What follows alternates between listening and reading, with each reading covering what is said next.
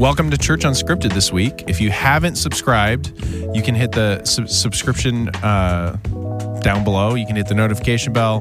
Just know when the episodes come online.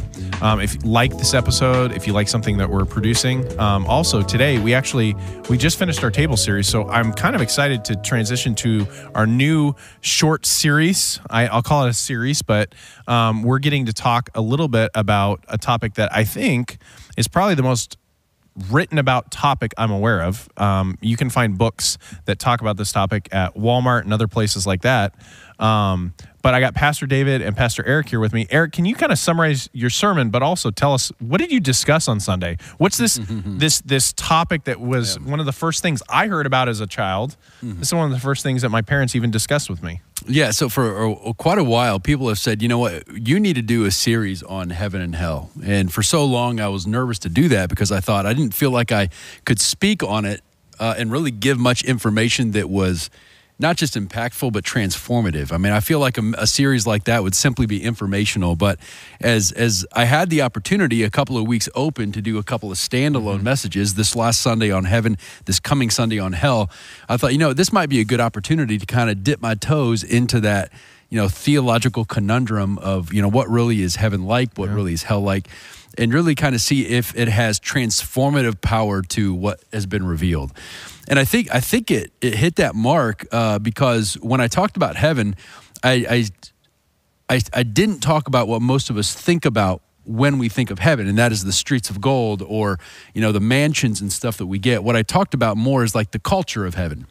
Um, it is a place of, of peace and hope and mm-hmm. groundedness in Jesus Christ. I mean, there's a lot of those descriptive words that we're all excited about, but the, the best things about heaven is that it's available for you and me right now. And we don't have to wait until mm-hmm. we die to go to heaven to experience it for the first time. One of the promises of Jesus is that when he came, he brought the kingdom of heaven with him.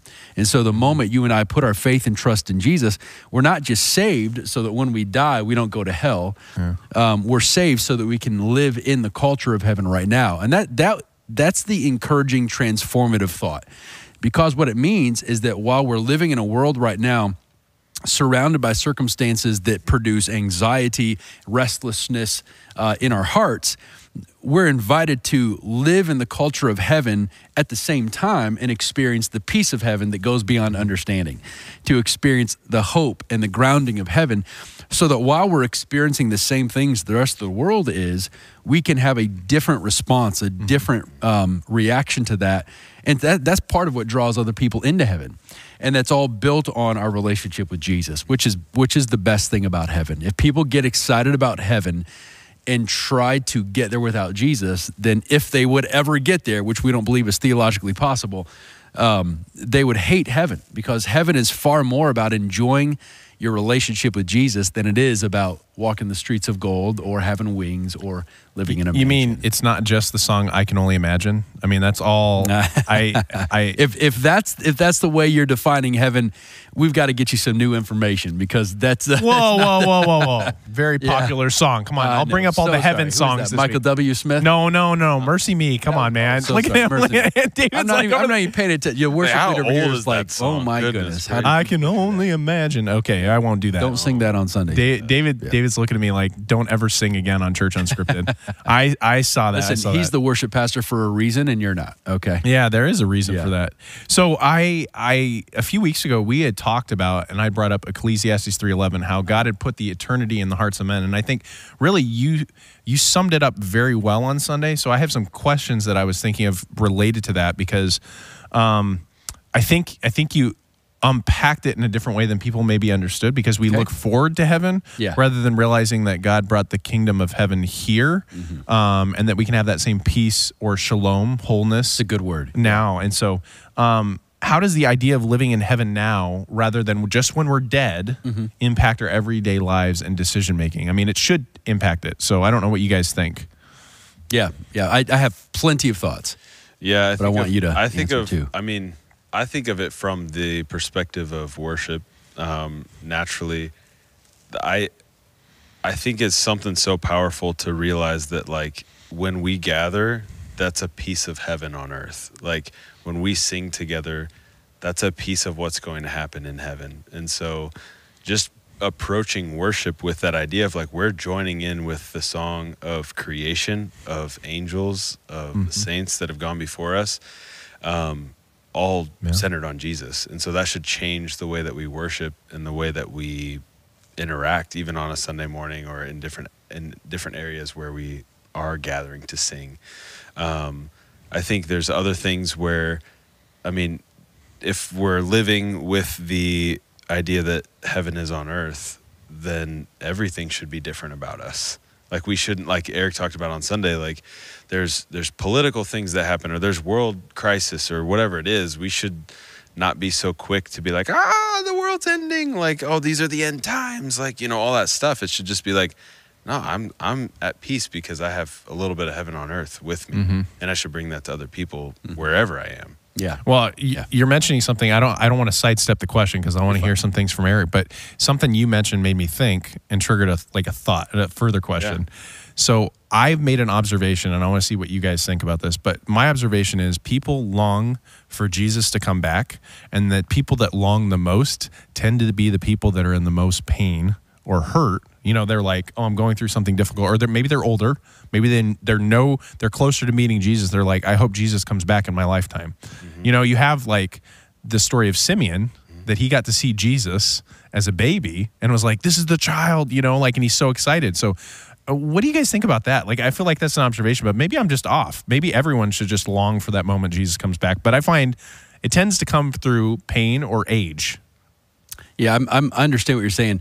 I have a little bit of of a counter perspective on Yeah, on this urgency for Jesus to come back. I mean, as as much as Christians ought to want to see him face to face, as much as Christians ought to want the revelatory um, part of Scripture to become real, to say Jesus, come back now. I mean, what are you saying? You're saying that you're okay that billions of people will leave this world in hell. I mean, for, for our perspective, we should. Whoa, say, Eric, whoa. Well, no, no. I mean, as soon as Jesus comes back, it's all over. I mean, there's Yeah. no more chance for people to give their life to Jesus, depending on how you translate like the tribulation times, right? But I mean, we should be saying, as much as I can't wait to see you, Jesus, face to face, I hope you don't come back in my lifetime because that just leaves that many more years for the mm-hmm. church to accomplish its mission mm. and reach more people. I mean, I know that based on your theology, you could say, well, there's a certain amount of people that God has ordained to come into the kingdom, and maybe that day is tomorrow, you know? Or if based on your theology, you might say, no, no the full number of people coming into the kingdom is not going to be accomplished until the church gets moving and actually starts to spread the gospel. And so, you know, it's but from my perspective, it's like, yeah, I want Jesus to come back. I want his kingdom to finally, you know, be here. But as soon as I say that, uh, there's a whole lot of people who will lose the opportunity to respond in faith to Jesus. But imagine if that was the same passion we had in our lives to be like, come, Lord Jesus, come now. Like, not in your physical presence, but use me to bring Jesus to where I am. Like, if we had the same amount of passion of, like, oh, I hope he comes back, like, he's using us to bring the kingdom to earth around us. So, if we had that same mm-hmm. passion, Yeah, what the if church would actually be What if that's God's perspective? What he's saying, you know, I can bring the kingdom anytime I want to. Jesus, go and rapture your Yeah. church. What if he's saying, you know what? I want the church to bring the kingdom. And so, what if he's hoping that the church will move the kingdom into the world so that he doesn't have to come back so soon? You know, I don't know. That could be so theologically off. Right, It's just right. processing. Whoa, whoa, whoa, whoa! But I think We're getting deep here, But I think- I think not me. good- I think it's good to ask those questions. Oh, yeah. and begin to like think through that. for But you make a good point. I mean, it's it's it's what is it going to what could there possibly be to motivate the church to evangelistic action? right. Uh, what if what if the only reason we haven't been talking to somebody about faith is because we're nervous about the relational awkwardness? Yeah. But then once you realize, oh my goodness, if they don't respond in faith, they will live eternity separated from the Creator. Am I okay with them doing that for all eternity for the sake of saving face? And so I don't know. I mean, if if I mean, I, I think I told you guys I just watched a movie recently. I'm not going to give the name of it because people might not like the fact that I watched it, but it just put into perspective this reality that Satan has a hold on some people's lives, and Yeah. the only salvation, the only opportunity they have is if somebody of faith in their life, it might only be one person, steps them and offers them uh, a, an anchor of hope out. Well, and I just and, don't know if that's and happening. that that was kind of a, an aside because of the direction you answered the question. Yeah. But I, I really do want to hear from you, Eric, about the everyday lives and decision making processes. If we're if we're living in heaven now rather than just life after death, what what does that look like every Yeah, day? Absolutely. Well, uh, the short answer is, I think, is simply this: that the the indications that you are living more and more in the culture of heaven right now is if the fruit of the spirit is pouring out of you more and more. And so, love, pieces. I'm sorry, not love in pieces. No. love, peace. AJ, yeah, you love pizza. I bet there's going to be some great pizza in heaven, man. I mean, I said Panda Express is in heaven. I bet there's some pizza in heaven too. Pan Express is in heaven? wow. Maybe on my side of the. No, no, no. You said of heaven now, so Panda Express is in heaven. I mean, No. heaven is now. Anyway, let me keep going. Uh, so, I, so the fruit of the spirit. So, what this means is, is when my wife notices that I respond to her less with anger and impatience, and now more with love, kindness, and patience, and she sees that. Well, I think that's the kingdom of heaven taking more root.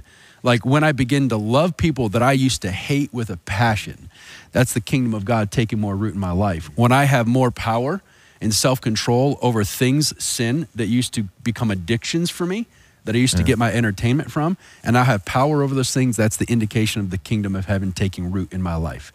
Um, and I think that's just scratching the surface.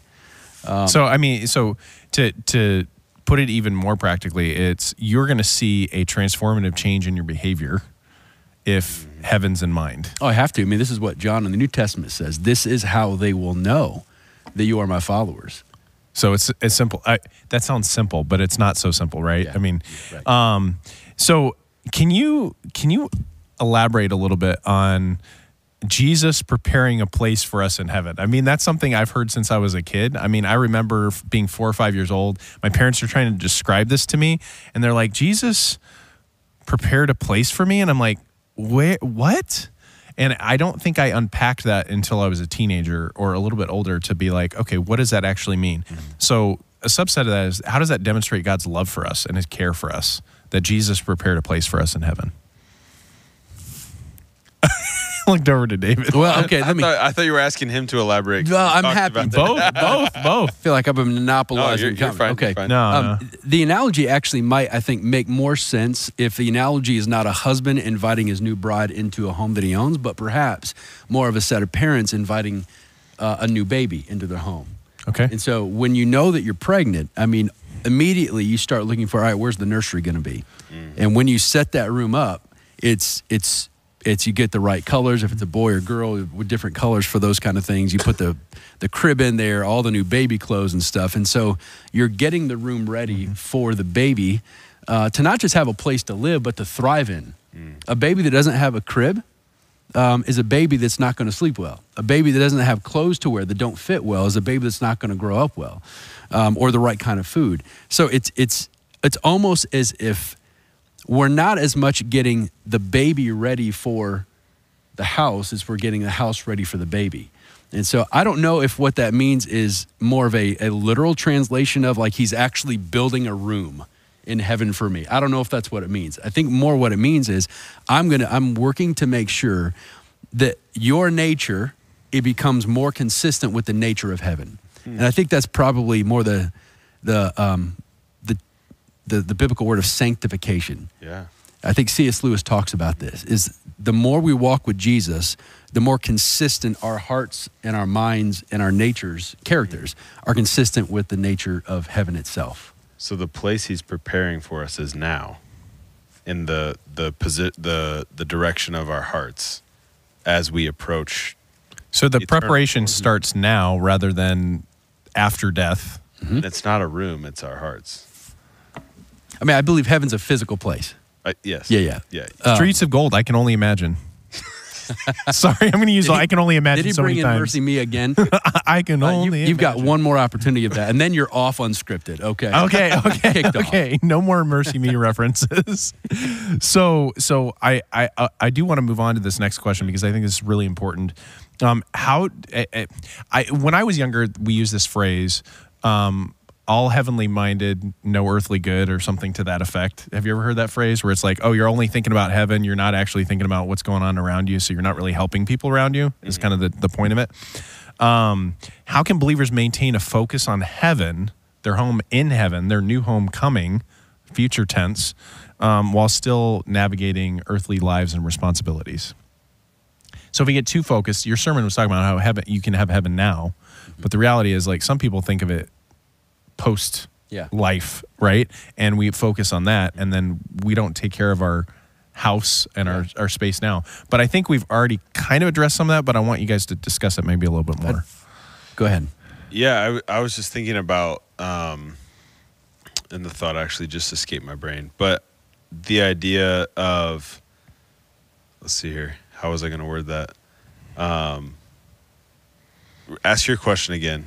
Sorry. So, how can believers maintain a focus on building a new home in heaven while still navigating their earthly lives and responsibilities? yeah, so I think it's So that like- that kingdom here on earth. I mean, if we're if it depends, I think our view of heaven dictates that. If our view of heaven is that it's only like a place that we go, then it's going to be really hard for our lives to revolve around um, taking care of the things that we have here and loving people and all of those things. If our view of heaven is is it it's a here on earth now, moving towards a place where Jesus is, then our only response should be to take care of the things around us and to take care of the people, to love people, and like you said, they'll know that we're His disciples by our love. And so, I think it's kind of a simple answer that maybe it's just Well, You, it- I, you, I don't. I don't think you can see them as mutually exclusive. They have to be integrated. and I think And so yeah. it's so the so the more that you live in the kingdom of heaven now, the more you become aware of your job, the more you become aware of your relationships, and the more it transforms the way you do that. So it's not like I'm going to live more in heaven and just neglect earth. It's no, no. Heaven saturates itself into Well, your earthly life, and so I no, I totally agree. Yeah. What what I- what I'm getting at is there is a sometimes a division there. Sure. You know, like you look at the Pharisees and it says "Hey, you've read all these books of the Yeah. law, but you're not saved. Yeah. And because they were trying to separate themselves and purify themselves and all those kinds of things. And there is some of us um, as believers, we think, oh, we're going to focus on that and we're going to focus about heaven and we're going to forget about evangelism, let's say. You know, you Yeah. brought up earlier, like, why would we want Jesus to come? Because there's other people that need to get saved. I mean, that's serious stuff. yeah. So I think there is a there is a balance there. Um, one of the one of the things that I was listening to as I listened to Sunday was you were talking about the experiencing God's presence, and you were talking about experiencing His His presence in our lives in real time, which is something that we've already discussed. But um, how can we cultivate a deeper sense of His presence? It, David's Well, eyes me- just got all big. let me let me turn that back to you. How do you cultivate a deeper sense of your wife Heidi's presence? Ooh, that why? Come on! You've been asking all the questions, man. I We're know. look put it right back so, to you. So I think I think of it like this: um, when she is around me or in my presence, it's always I, you know, I'm focused on her. So like that could be eye contact. Um, that could be what I'm hearing and I'm listening. I'm asking. this is gonna sound weird. I'm asking clarifying questions because I'm like, hey, did I really hear this this way? That we have to be there at 7:30 tomorrow morning, and we somehow have to drop off the kids, and you know that kind of stuff. Um, I think another part of it is um, being sensitive and intuitive based based on what is actually going on. I mean, every time my wife says nothing's wrong, I know something's wrong. You know those kind of things. Yeah. But it's a little different with God because with God, it's more okay. What time am I focused on on God rather than I am focused on anything else? And then there's also those times where you're like, okay, uh, you ever you ever see someone pause in a moment and they're like looking for what to say. Sometimes when I do that, I'm thinking, okay, God, lead me in what I need to say because I'm not really sure what to say. And then I know his presence is with me, but I just don't necessarily know how to walk that out or what that looks like. So, I mean, there's different ways to, to think about it. There's also the fact that, especially when you talk about a relationship, in a relationship, you sense the deepest presence when people share with you with the most um, vulnerability, I think. And God sent his son to die for us. I think that's probably the most vulnerable thing anyone's ever going to do for me. And so in that moment, um, I think that we can see him and see him in an everyday sense. Yeah. But also, if I never talk to my wife, if I never do anything with my wife, it's not really a relationship. So the deeper connection and deeper presence is the more time we're with him. And that doesn't necessarily mean just reading the Bible. Yeah. That doesn't necessarily mean just always praying, like formally, but it does mean focusing on him, mm-hmm. kind of like practicing the presence of God and doing that. Mm-hmm. So Da- you just keep trying to flip it back on me. I love this, man. You're, you're welcome. I love this. No, when you well, love when you were talking about that, I was thinking about like where are we putting our attention, and I was Yeah. thinking about like how often do we see like I mean, Katie and I like when we go out to dinner, it's always interesting to watch how other couples react.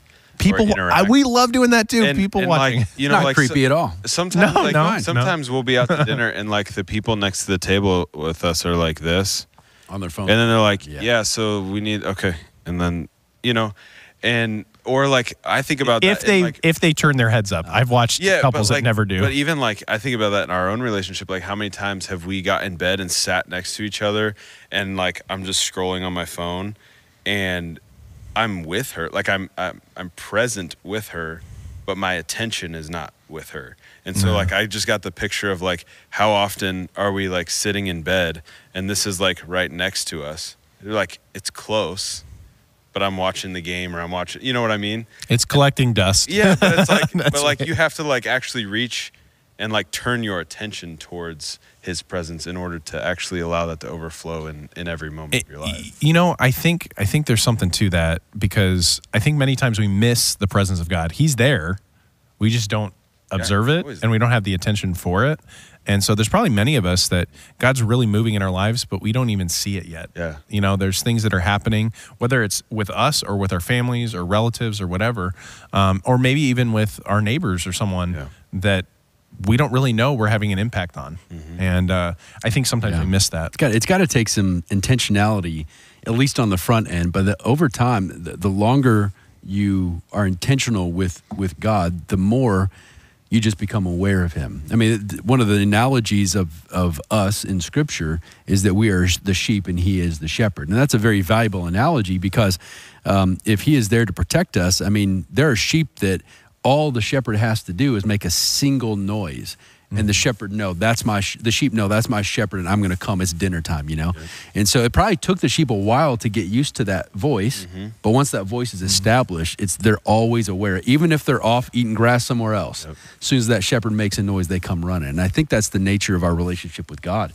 Um, and when that happens you begin to notice his activity in your life Yeah. more than you ever have before. And i think that's that's really cool Well, yeah, definitely, and especially uh, when you're talking about heaven, Mm-hmm. it's like the call of heaven. You didn't. I, I don't know if you actually said that in the sermon, but I, that's what I kept thinking as I was listening. I'm like, well, you're really talking about our calling now that transforms and turns into an eternity with Jesus. And so, um, how can we better support and pray for people that don't believe yet?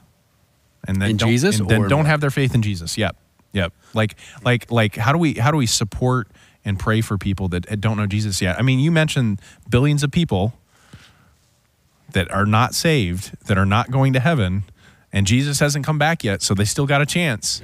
So what does it look like for us to pray and support for those that don't believe yet? I think it, I think it starts by not thinking of the billions. It starts by thinking of that's a- one. yeah, Right. yeah. It's it's that one person in your family. Yeah. It's that one neighbor. It's the coworker or friend that you can focus your attention on. Yeah. I was, uh, I think I was reading a book, listening to a podcast. I don't remember. I was consuming content somewhere, and I think it was Charles Spurgeon. Uh, he he was asked that question, and he had written down a, a list of hundred names that he knew that didn't know Jesus, and he committed every single day to pray for each of the people on that list. And by the end of his ministry, uh, 98 of them came to know Jesus, and the other two came to know Jesus at his funeral, or however. That's that- the book. Live like uh, or pray like yeah, monks. that's Live like yes, fools. yeah, yeah, yeah. I was I was just reading that, but I thought that was so impacting that you know he had a he had a large reach, and he probably met hundreds of non-believers. Yet he was committed every day of his life to pray over the same 100 names until his deathbed.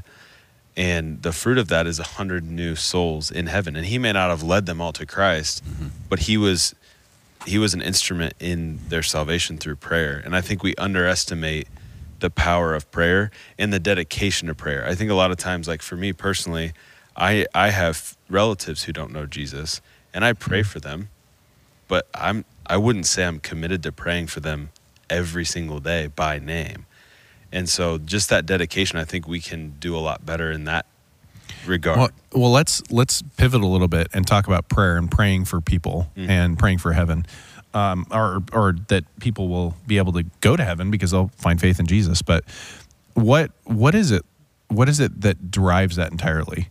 You know, like like the the driver for prayer is that God's going to respond in a certain way, and how many of us have five people that we could pray for by name yeah. Every day for one year. Let's say we just commit to a year. What does that look like? Um, do you think that connects us even more with the goals of heaven, or the, the you know bringing heaven, the kingdom of heaven here? Part of that is that part of that prayer. I mean, Oh, for sure. I mean, it it has to be, right? Because in prayer, you're not just throwing words out into this universe that can't respond. You're you're having actual conversation with the king of the universe, the creator of everything, who loves the people who are lost far more than you love them. And so when you pray, you're connecting your heart to his, and therefore you're conditioning your heart uh, to live, I think, according to the nature of heaven. so so practically Yeah. speaking, how do we go from prayer that's um, for my current ailments or my cousin's broken arm or things like that to spiritual Yeah, prayers? right. Sure. This the prayers that God can only answer. You know, God might heal your cousin's broken leg. Okay, um, they'll go to the doctor. They'll put a cast on. It'll heal, right? But God cannot heal, or nothing but God can heal a human heart. And so, how do we how do we have big, audacious, heavenly minded prayers? What do those look like? I've got I've got two thoughts initially.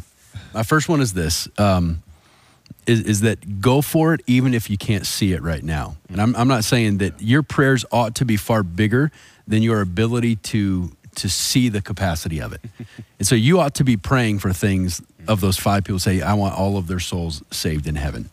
And and because you you, can't do believe, that. yeah, because not because you can see it, but because you believe in a God that's bigger than whatever roadblocks they've put up mm-hmm. against him, right? Mm-hmm. The other thing is, I think, um, persistence.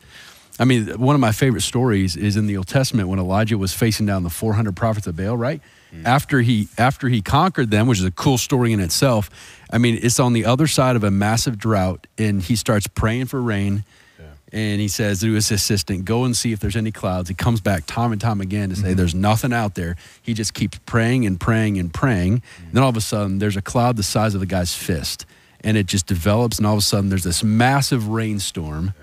Um, and I think it's, it's hmm. because he saw God's size as bigger than the current fears around them. And he just kept praying. One time wasn't enough. Right. Um, he just kept going. Yeah, I think that's good. I was I was going to say similar that that if if our prayers are limited by the capacity that we have, like then they're too small because God is way bigger than us. So if I pray a prayer that is something that I can accomplish, then maybe I shouldn't even be praying that prayer and I should just be doing that thing. But we need to pray like big bold prayers. Now, there's a caveat to that, though, because I can believe that God can give me that nice new lake or oceanfront Right. house, right? But if- oh, come on, Eric. if that's not in line with God's Yeah, will for yeah, me, yeah. then I shouldn't be praying for that. So that's why Jesus says, "Ask anything in my name, Right. and it will be given to you." Yeah. He's not saying, "Ask anything you want, and I'm a genie in the bottle." Right, He exactly. said, "Ask anything in my name, according to my will, my purposes, and I'll give it to you." And so, th- I mean, the kingdom of heaven is en- entirely focused on the spiritual aspect. Mm-hmm. I mean, essentially, we're going to heaven, mm-hmm. and that's a huge, a huge part of it is our faith in Jesus Christ. In fact, that's the only part. Mm-hmm. And so, sometimes I, the reason I bring up prayer is I think we pray for a lot of physical things or physical ailments, phys- physical things that are happening to us or people we love, um, but we lose sight of the deeper spiritual context of our lives. And so um, I think it's really important to think of, think of practical ways to there- do that. There's always a spiritual battle going on too. I think we can't Mm-hmm. neglect that. So even um, even in our own homes, like there's times when my kids will act out, and I'm like, I know that's not you. Like I know that's not who you are, and and I will pray against whatever kind of spirit is coming out of them. And it's not that they're like, you know, like I sometimes I can be angry. That's not of God. Like um, so like praying against some of those things is very bold. Uh, we just we just had a worship night, and one of the things I, I prayed against was depression, anxiety, that it would flee in Jesus' name, and we have the power to pray that. I can't do that, but if we turn towards Jesus and we continue to be consistent in that prayer, then He's faithful to, like you were saying, pray anything in my name, and I'll and I'll give it to Yeah. you. So I think there's there's other parts of that too. Like as we're living our lives, there's there's more that we can be praying boldly about than Mm-hmm. even just the salvation of somebody else. It can be like some deep, heavy stuff. And it's not to say that Jesus won't heal us in our physical bodies, and that's not what I'm saying. Right. I'm just saying that sometimes we emphasize that more than we emphasize the mm-hmm. spiritual aspect of Right. things. Mm-hmm. So, can you can you guys give me some specific practical steps? Oh, this is always fun when I say specific practical steps, right? Specific practical steps or practices that believers can engage in mm-hmm. um, to strengthen their faith in Jesus now, since we're experience is living in heaven now. What what does that look like practically? Step like a few steps. It, sou- it sounds like a, a wrap up kind of conversation. It's like, all right, how do we take this home right Yeah. now? Which well, might- uh, might that's be- that's where I'm at. Yeah, yeah, you know. that might be good. Um, practical steps. Say say the question again. So, so practical so step practical steps. Where, are there specific practical steps or practices that believers can engage in um, to strengthen their faith in Jesus and experience living in heaven now? Yeah. Oh man, outside of the obvious ones of spend time in Scripture, Yeah, I- let the the heart of God soak over yours. Spend time in some intentional prayer. Stay a part of a church community. That's critical. Uh, be a part of a community life group. That's critical. Um, outside of those things, I mean, it's it's more of the more that you can surround yourself with thoughts and environments that are of heaven. That's why the Bible says, whatever is pure and holy and right and good and just, think about those things. And so take captive the thoughts you have. And if you catch yourself having thoughts that are not of God, have the discipline and the courage to take those things captive. don't rely on the algorithms. No, no, yeah. Take those things captive and, and say, that's not something I should think about. And so, Holy Spirit, replace that thought with something that's good. Yeah. One thing I would add is I think uh, like we're we're approaching Thanksgiving. Uh, gratitude is a huge Right. thing to Yep. help us recognize, like, kind of build up faith in in us. And so I that would just be my one thing is like take five minutes a day and just literally just think through your day and be like, wow, I'm so grateful I had this conversation. Or when that person said that, that really filled me up and, and like be, be like truly grateful for things. Like I think uh, that will help us build more faith as we walk through our life. Well, and, and I, I think the one thing that's not built into most of our lives right now is a time of reflection. I think that's what I was thinking about, even with the question was um, this last weekend I got to get away for with my wife for what was it, 24 hours? Kind of a little bit more than 24 hours, and uh, we had the opportunity to kind of go through things that we feel blessed by, um, and we made this. We started making a list, and we were in the car and talking about it, and and uh, I started realizing I'm like, man all this stuff I wouldn't even thought of if we didn't practice this right now. And so sometimes it's even if you want to practice heaven now, it's it's it's a you're going to have that overwhelming joy when you realize how blessed you are, no matter how unblessed you feel. if that makes sense. So like when things hit you that are difficult, you're going to be able to overcome them because you're going to realize, "Oh, I actually have all these things. I've got all these connections. I've got all these relationships or these people um, that I'm connected to, whether through church um, or your family or some other avenue." And I think many times we we get lost in the weeds of busyness, and so like that's what takes away heaven from us, you know. And I th- I think there's there's some times where we just need to sit and understand and soak in how God's blessed us. And I don't mean blessing like material blessings.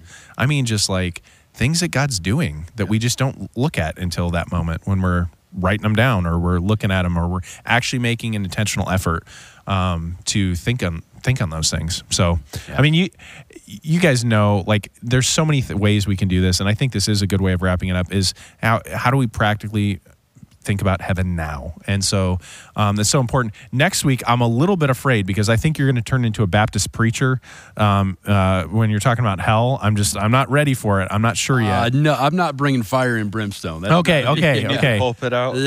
Uh, you know, So David, David, does a does a fire alarm happen. go off if we put a fire back here? I'm just kidding. We're so excited for next week and to hear about hear about hell as well because I would say heaven and hell are probably the first two things that I was really exposed to as a child. What what are those? And so, thank you for watching with us, Church Unscripted this week. We're so excited you're you're watching with us this week, and um, if you can subscribe below if you haven't subscribed yet, make sure you hit the notification bell so you get notified when episodes go online. Um, comment below if you got questions about heaven or maybe questions about hell for next week. Um, it'll be a great opportunity to interact with you, and we'll see you next week.